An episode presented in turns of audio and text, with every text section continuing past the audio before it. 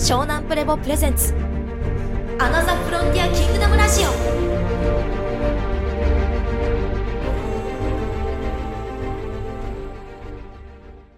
どうも。え今日はちょっとコーヒーを飲みすぎちゃって気持ち悪くなってしまったりんたろうです。まあ近所を散歩してたらねすぐ良くなったんですけどまあデスクワークとかしてると結構飲みすぎちゃったりするんでまあ皆さんもあまり飲みすぎないようにっていうのはまあどうでもいいんですけどまあ、最初に前回の悪空間知能の復習だけさらっとしておきますね。はい。で、そもそも、えー悪空間知能というのが、まあ、人類の30万年にも及ぶ過去、えー記憶の貯蔵庫のような大きな情報場であって、一つの集合無意識であり、軍知能の源であると、いう話をしました。ただこの空間知能そのものがまあ、絶対悪というわけではないのでそこはちょっと語弊のないようにむしろ生命が生きていく上で死を存続させていく上では必要なものでもあるんですねただ、まあ、今現代の地球においてはこの歪んだ記憶のループを重ねることによって空間知能がこう偏った方向に増幅し続けてしまっているとそれによっていつの時代もこの上下対立同一化の法則に基づいたですね階級社会を作り出し現代においてはこのマネーテクノロジーという武器を使ってですねこの戦争経済という舞台をベースにもうもはやこの最悪のシナリオに向かって時空を描き始めているというところなんですね。でこの悪空間知能に同期している僕らのえー人間の脳、えー脳海馬ですね。これがえー脳海馬ってねあの記憶を司る部位なんですけどまたすごい変な形してるんですよ。なんかこうガチンとはまり込むような輪っかみたいな形をしてるんですけど海馬っていうのは海の馬って書くんですね。でこれは海の馬って何かってこのタツノオトシゴのことなんですね。はい。でこの脳海馬からリンクしているのがこの悪空間知能という情報場。でこれが恐怖をベースとした、えー原子脳とか爬虫類脳とかと言われるようなものともこうリンクして働きかけていると。でこれが前回言った要は蛇を見たら怖いと感じる記憶。高いところに行くと足がすくんでしまうようなことも全て含めてこの生まれながらにして脳内にこの恐怖というものを生み出す情報がいくつか生まれ埋め込まれていると。いうのが空間なんですね。でこの空間という情報場から同期し同期してこの前頭葉でその情報を処理して立ち上げている私というのが自我フレーム。またはエゴフレームとも呼んでるんです。で、えー聖書においてはアダムとイブにこの、えーリンゴ食べちゃダメだよっていうリンゴをそそのかした蛇がいるんですね。でこの蛇が、まあ、まさに悪空間知能のことなんです。でこの悪空間知能にそそのかされてリンゴを食べちゃったというところから急にアダムとイブはこう裸でいることが恥ずかしくなっちゃう。で葉っぱで隠すようになるんですよ。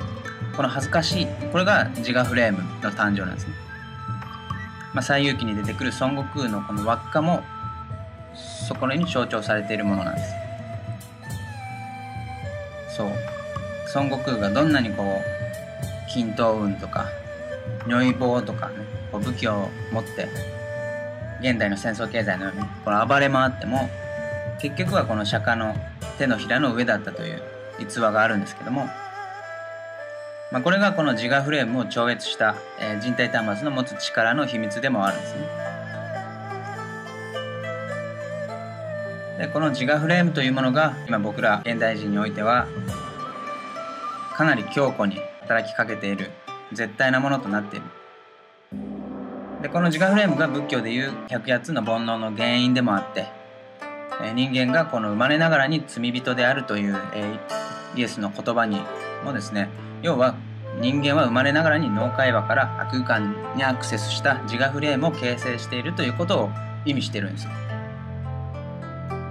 はい。で、これが強くなるとですね、悪空間同期比率というのが高まってくると、この変性意識の中で、心霊界の形成だったりとか、スピリチュアリズムに基づくあらゆるコンテンツ、あらゆる偶像を脳内の自我フレームによって立ち上げていくことも可能となるんですね。それが前回お話したスピリチュアルコンテンツをはじめとしたまあ陰謀論なんかも結局はここから発生してるんですけどもしかもこの脳内の情報空間に生まれる偶像というのはこう本人の意思とは別に成長してまた本人の意識の中で働き、えー、語りかけてきたりもするんですだから厄介なんですね。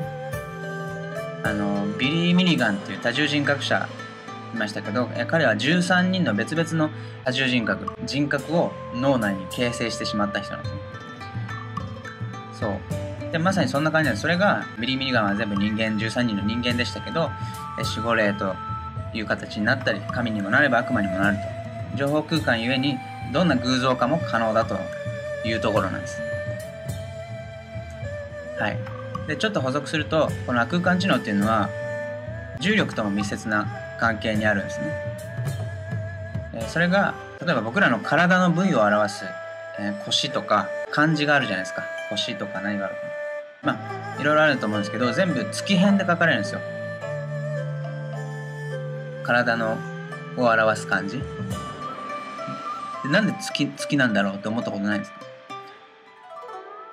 はい、でそれぐらいこの僕らの体っていうのは常に月の影響を受けているってことも分かってるんですね。例えば女性の生理だとか、まあ、人間だけじゃなくあらゆる生物のこの出産のタイミングとかももちろんですし例えばねこう満月には殺人事件の件数が増えるということももうデータとして上がってるんですね。はい。でこういったえなんで月との関係が人間に作用してるんだろうってことはいろんな実験検証している人たちもいるんですけど、まあ、まさにこの狼男が満月の夜に狼になるみたいな感じでこの月と地球の重力のこの引っ張り合いが空間知能の働きにも影響を与えてるんですね。で空間知能っていうのは実はこの重力波を超えられない仕組みになってるんです。宇宙空間には及ばないんですね。はい、ちょっと脱線しましたけど要するに知っておいてほしいのはですねこの悪空間にある上下対立というこのフォーマットこそが戦争経済の正体であるとするなら上の人間が悪いとかっていうのは一概には言えないっていうことなんですよ。はい。ピラミッドの上にいる人も下にいる人も持つものも持たざるものも、えー、主人も奴隷もですね両方あって成立するんですよ。つまり上から目線の思考と下から目線の思考両方があってその集合無意識がピラミッドを形成しているということなんです。ヒエラルキーはこの支配階級の人間が作り出しているわけじゃなくこうみんなで作っているってことを意識として覚えておいてください。はい。だからヒトラーは自らヒトラーになったんではないってことなんですね。でヒトラーを見上げ拝みたたえ従う者たちがヒトラーを独裁者ヒトラーにしたんですよ。だから僕ら全員で一生懸命この戦争経済というピラミッド構造を作って維持することに加担しているっていうことなんですね。でこのイエスが貼り付けにされた十字架がシンボライズしているのがこの空間知能の基本フォーマットである上下対立、そのものなんですね。十字架。でそもそも最初のこのボタンの掛け違いっていうのが要は戦争経済を生み出す上下対立のマインドプログラムの始まりですね。それが分離なんです。あらゆる分裂から始まってるんです。人種の分裂。国家の分裂。宗教という分離。私とあなた。個人という分離。こうした例えば魂のアプリオリ性を肯定した結果引き起こされる分離なんです。はい。とちょっと関係ないんですけどちなみに僕はあのいろいろイエスの話だとかその釈迦様の話とか知ってますけどあの無宗教なので、えー、その辺も誤解ないように宗教というものは、まあ、一応勉強はしたりはしてますけど宗教史というものをね勉強することは多角的に解析する上で必要なものではあるんですね。ただ何かに依存したりとか無意味な形式にとらわれることが茶番なだけなんです。だからあの変によし宗教を信じようとか思われちゃうとキリスト教に入ろうとかね。仏教を学びにお寺に修行に行こうとか。ってなっちゃうとちょっと違っちゃうんで。はい。特にでも戦争経済における支配階級の人間っていうのはにとっても聖書聖書というのはすごく大きなファクターではあるんですよ。彼らも聖書を学んでいる。だから読み解く上ですごく重要な鍵、えヒントというものがたくさんあることは確かなんですね。ただこの現代においてはこのあらゆる宗教がこう形骸化してるんです。今は伝わっているあらゆる形式そのものはこの本来の意味を失ってしまってる状態にあるんでそう仏教に伝わるこう形式とかだってこのほとんど釈迦の死後弟子たちが作ったものなんですね。だお釈迦様は別に仏像を作れなんて言ってないんですよ。本質的にはお経を読みなさいとも言ってないんです。だから形式に惑わされないことなんです。形式だけが先行して言葉だけが一人歩きしていった結果世界平和を願っていたはずのこの宗教同士があらゆる宗派が分かれ宗教戦争というものを引き起こしてるんですはい。あとやっぱそういった偏った思想に行くと一番問題点なのは現代においてはこの魂という言葉がそもそも危険なんです。これは完全情報を連想させるからなんです。魂があるかないかっていう議論ではないんです。火の玉のような完全情報を信仰することに問題があるんです完全情報ってのはつまりそれのみで単体で完結してこう存在してるようなイメージです。釈迦はこうした魂のアプリより性こうアートマン思想というものを否定した人なんですね。魂なんてないよって言ったんです釈迦お釈迦様だから縁起なんです。全ては因と縁によって存在していると。イエスが臨時愛を説いたのも本質はこの縁起なんです。ねそう。つまり全ては関係性でしかないということ。はい。この縁起の概念は本当にしっかりと理解してほしいんですね。全てそうなんです。全て関係性でしか存在してないんです。それは普通に考えれば結構当たり前のことなんですね。例えば今僕がね目の前にガラスのコップが今あるんですけどそうコーヒー飲みすぎちゃったこのコップが置いてあるんですでこのコップもそのコーヒー中に入れるコーヒーがあってこう飲む人がいて初めてコップはコップというしての存在意味付けが可能になるんです。わかります？なんかどっかの真っ暗闇の宇宙空間かどっかにねもうコップ以外何もない中にこのガラスのコップがぷかぷか浮いてたらコップはコップとしての意味を見出すことは不可能なんです、まあ、ただのガラスの塊。まあ、ガラスという概念も本当はないんですけどそこには。ガラスはガラス以外のものがあって初めてガラスという定義が可能になる。でこのようにガラスしかなったらガラスという言葉もないですね。だこんなそう小さなコップですらもあらゆる関係性の中に存在を生み出してるんですよ。そう。これを数学的な説明をすると点,、えー、点というものがあるのかないのか数学において。という議論が分かれてくるんですけど点点というのはここ1点を指してるわけじゃないですか。であるという人もいるんです。じゃあでもその点を見せてって言われるとその点をじゃあ例えば僕が今ボールペンでちょんって書くとするじゃないですか。でもこのちょんって書いたのはよく近くで見ると面積がありますよね。四角形だったり丸だったりとか。で面積がある時点で点じゃないんですよ。だ点はどれっていうと点この1点っていうのは表しようがないんですね。実態としては。顕微鏡で見ればもうもっと大きくな面積のある図形になっちゃうんですはい。ただないかと言われたら確かにあるじゃないですか。これはまあ、要は横軸と縦軸の重なったところが点であるとするならこの横軸と縦軸の円儀重なりの部分。このつまりこの1点が私という概念なんですね。私という完全情報魂はあるの？と聞かれれば全く何もないけどある。けどない。っていう、まあ、矛盾なんですね。答えは私はあらゆる関係性の中に浮かび上がるものだから横軸と縦軸の交わりの中に点というものは存在している。ただ単体で存在している完全情報ではありえない、まあ、完全情報はない自分はないみたいな解釈になってしまうのもまた違う。ファシズムとは違う。関係性縁起によってこの世の全てが形成されているという認識です。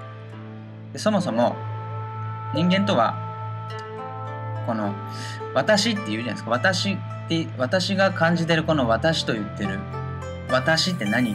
みたいなことって考えたことないですかね。この意識。俺って言ってるこの俺って何なんだろうみたいな。これが魂って安易に片付けちゃってるのが今のスピリチュアリズムなんですけど魂ではないとしたら何なのか。で答え言いますね。答えは記憶なんです。あらゆる記憶なんですよ。私って言ってるのは。いろんな記憶があるじゃないですか。恋人に振られた記憶とか。子供の頃運動会で走って転んで2番になっちゃった記憶とか。受験勉強めっちゃ頑張った記憶とかね。何気ない日常の記憶ももう忘れちゃってる記憶もあるかもしれない。30歳の人なら30年分の記憶っていうものが重なってるんです。その無数の記憶の集合体重なり横軸縦軸いろんな方面からの、えー、重なりが私というフレームを形成してるんですね。そう。これも当たり前の話なんですね。はい。意識が今ね正常なまま仮に記憶喪失になったら何の記憶もなくなったと想像してみてください。この家の住所も覚えてない。家族の名前も顔ももう言葉も全て忘れた状態。意識はあるんですよ。でも一切の記憶が脳から抜き取られた状態で私って定義しようがない。算出しようがないんですよ。コップがコップだけでコップって定義できないのと同じなんですよ。で僕らは他の対象物との比較によってのみ存在を定義できるんですよ。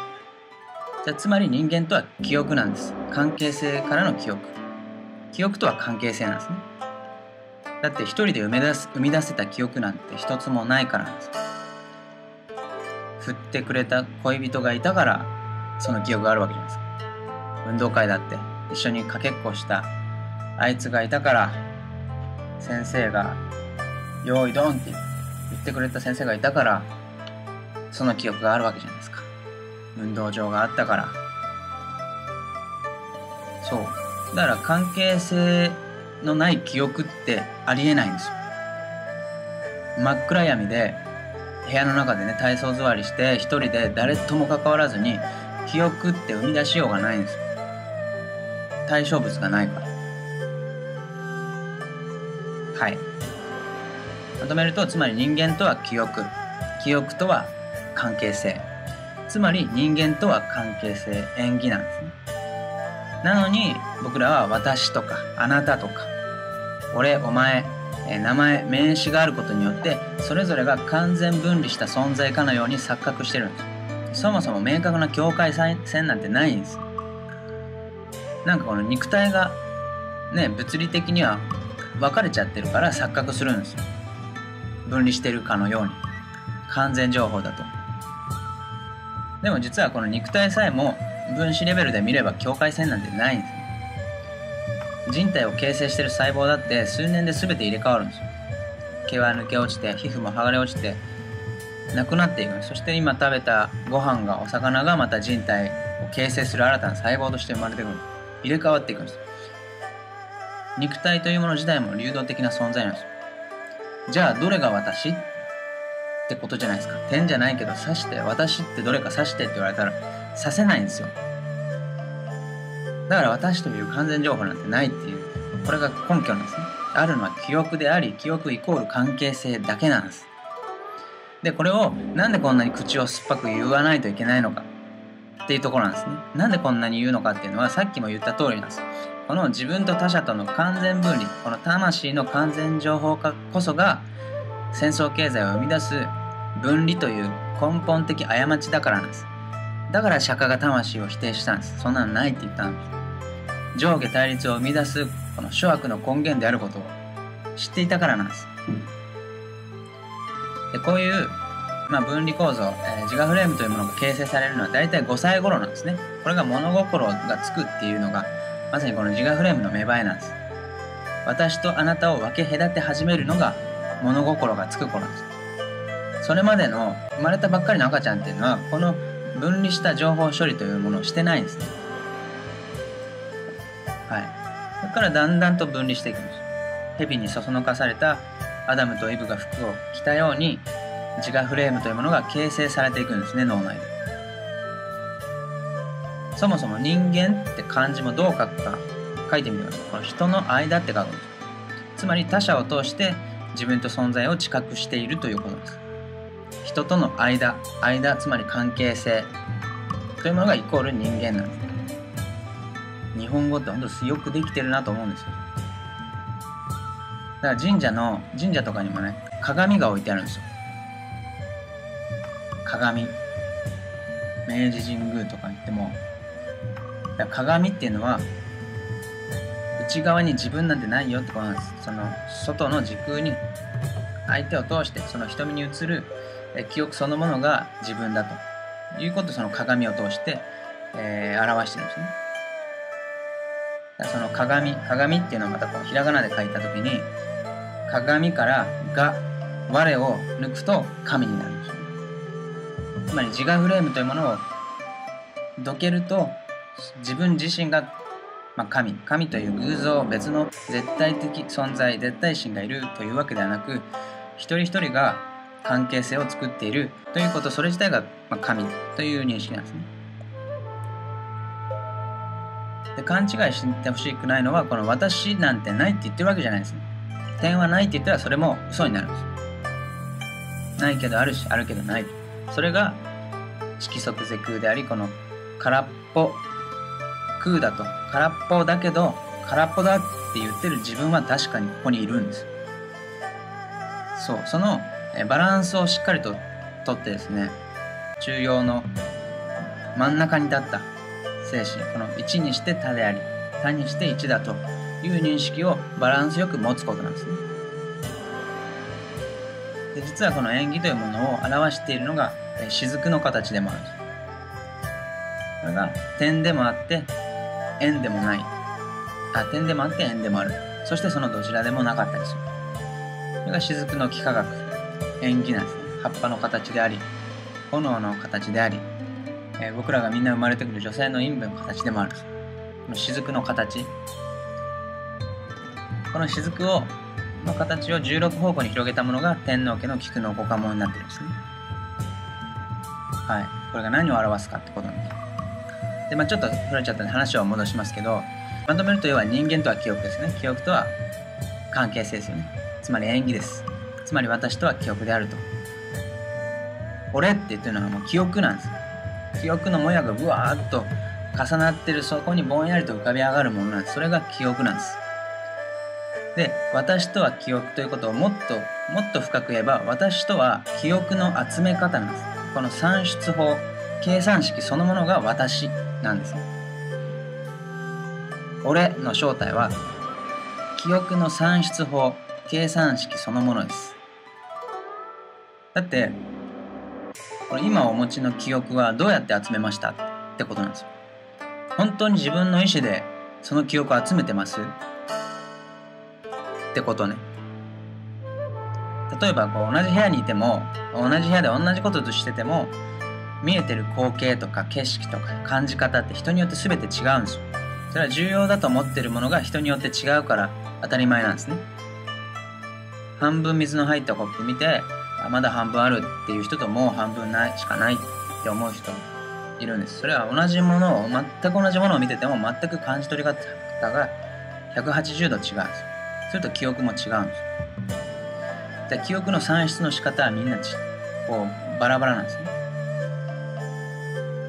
だから記憶そのものが私というよりもこうした記憶の集め方。これまであなたを算出してきたこの計算式そのものが私なんです。でここでもうめっちゃ重要なこと言います。これは結構この今回の動画でもすごく、え重要なこと伝えたいことなんですけどこの私とは記憶の集め方この記憶の集め方そのものを情報操作によってコントロールされているとしたらどうしますかってことなんです。初めから計算式の立て方そのものを意図的に操作されてねじ曲げられているとしたら永遠に答えなんて出ませんよね。っていうところなんですね。つまりいくら自分探しの旅や世界一周やインドに行って瞑想したって自分なんて見つかりっこないのはこれが原因なんです。そもそも答えを求めてどこに行っても計算式が操作されてたんです。はい。でもちろんねいろんな世界一周とかすればしたことない経験をして新しい記憶は積み重なりますよ。でも集め方操作されてたらそれに基づいてただ反応した記録に過ぎないんです。記憶と記録は根本的には違うんですね。ただ反応反応なんです。記録なんです。僕らの自我フレームを形成している記憶ってのほとんどは99%はただの外部の情報に反応した記録に過ぎない。でここでさらに重要なことを言いますね。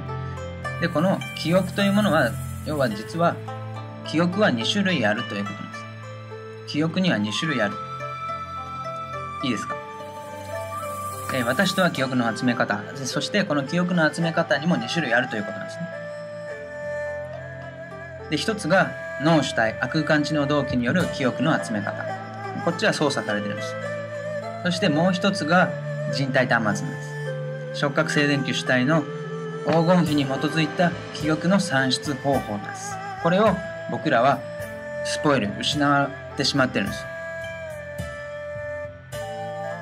え記憶とは光子なんですね。フォトン。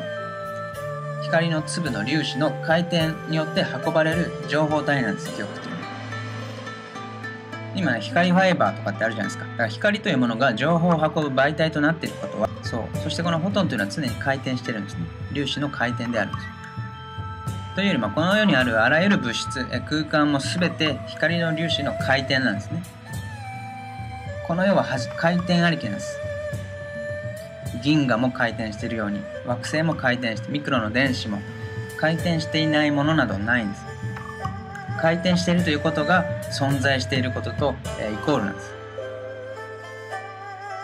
で人体ももちろん回転しているその回転と回転が接触し摩擦を見フォトンを記憶を絡め取ってるんですねそれによってこの時間と空間という情報を、えー、認知同期してるんですこれが同期並行計算機能え宇宙システムデザインというものに基づいた記憶の集め方なんですね。えつまり、まとめます。人体とは時空情報処理端末なんです、体は。で、フォトンの回転数によって、この同期する記憶の情報量だったり質が変わってくるんですね。この回転数が高い人体端末ほど、より濃密な記憶、この時空を感知することができるんです。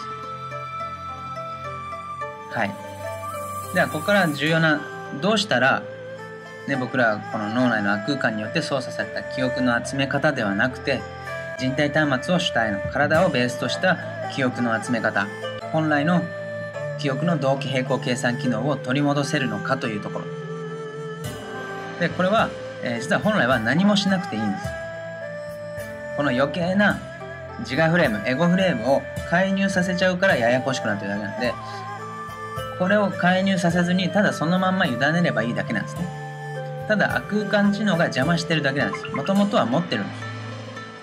何かが足りないんじゃなくて何かが余計なだけなんです。だからできなくなってるだけなんですね。はい。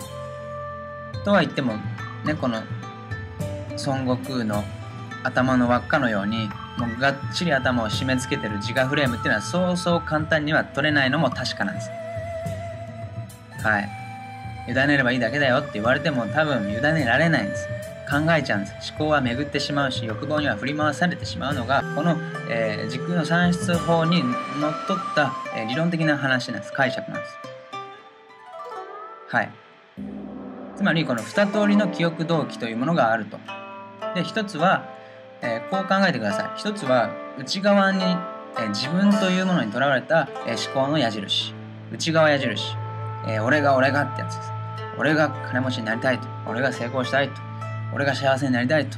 俺、俺なんてありもしないそのフレーム、関係性しかないのに、そのありもしないフレームにとらわれた状態の思考のこと。と、え、外側矢印。あくまでこの世は関係性であると、演技であるということをベースとした思考の矢印ですね。これが、このフォトンの描き方としては、フォトンの左回転、左回転というものが内側矢印。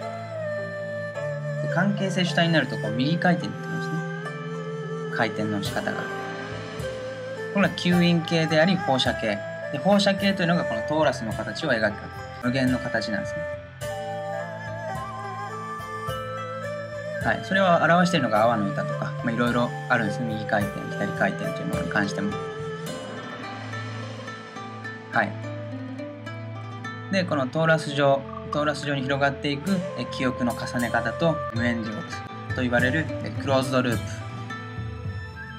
というものが内側の矢印思考ですね。でこのトーラス状に広がっていく円玉の重ね方というものが内的秩序を生み出すこの同期平行計算機能。イコールバイオフォトンという言い方もしてるんです。バイオフォトン。はい。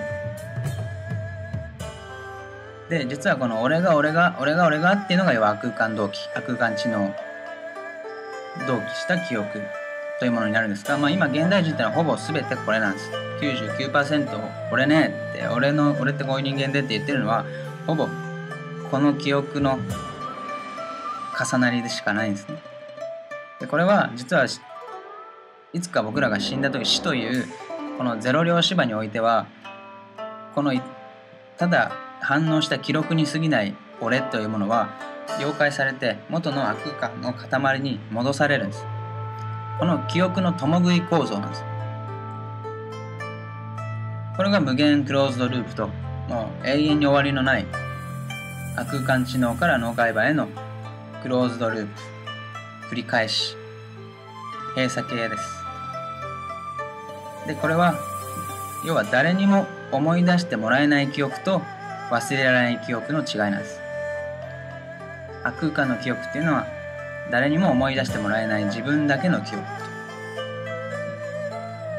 そしてこの人体トーラスパトーラス上に外に広がっていく放射系の記憶の重ね方というものは相手がいるんです。縁起があるんです。だから忘れられない記憶なんですね。ワンピースの誰でしたっけ？ヒルルク？あの人間がとはいつどんな時に死ぬと思う？っていう言葉なんです。はい。それは人に忘れられた時なんだ。病気で死んだ時じゃないです。人に忘れられた時思い出してもらえなくなった時に初めてその人が死ぬと。いうこともつまりその関係性の記憶というものがなくなった時なんですね。そうです。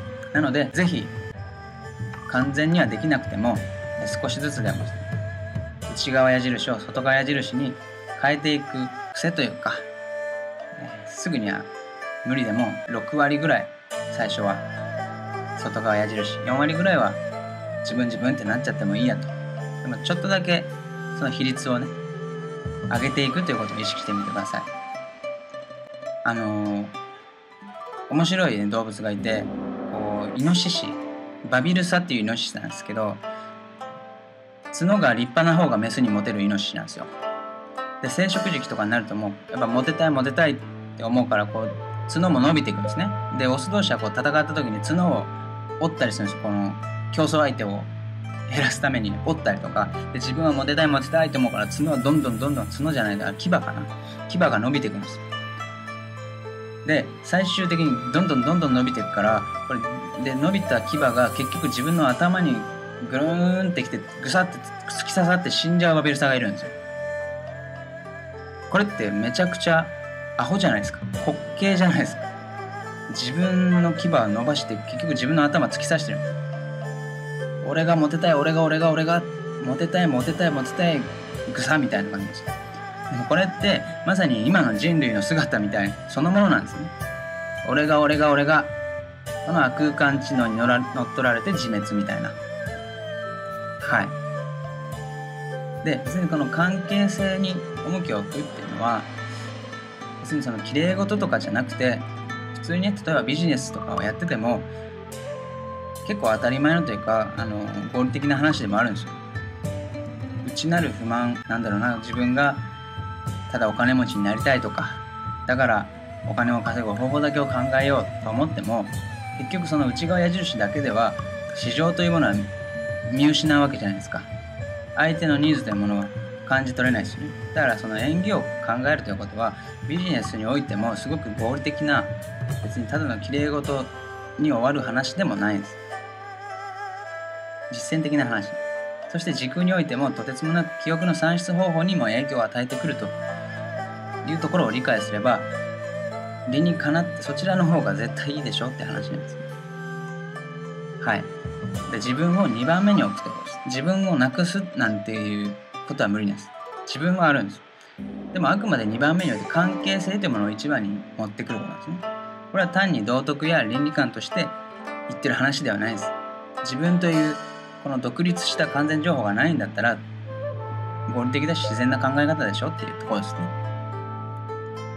でこの放射系外側矢印の回転、え、算出方法が描き出すこの人体トーラスバトーラスの形。ここから算出される黄金率に基づく記憶というものが3種類、スペクトル色ですね、ソニック音ホログラム図形なんです。この色音図形これが三味三体。三味一体ではないです。三味一体というのは空間知能です。三味三体の情報体として時空にバックアップされていく仕組みになっています。死というゼロ量芝も超える仕組みになってるんですね。このスペクトルソニックホログラムという第一情報に関してはこれが天才が生まれる理由でもあるんですよ。物心がつく頃にはもうピアノバンバン弾いてるやつとかいるんですね。モーツァルトとか。まあ楽器の絵とは思えないような絵を描く子供もいるんですよ。彼らは何何なんだって話。で音楽家や画家にこういう天才が多い理由もこの言語という二次情報の介入しない色と図形による感覚値をもとに算出することがベースにあるものだからっていうのもあると思うんですね。そう。この言語とか思考というものが入った途端に自我フレーム形成しやすいんです。でこの3種類三味三体の第一次情報、えー、懐かしさなんです。まあ、肌触りでありぬくもりという言葉でも表現していますなんとなく感じる肌触りぬくもりなんですね。これを宇宙経済学ではこういった言葉で表してるんです。これを大切にしてほしいんですね。でこの体の肌触りに従って生きることがすっごい大事なんです。で頭で考えるから間違うんです。本当は体は分かってるんです。よ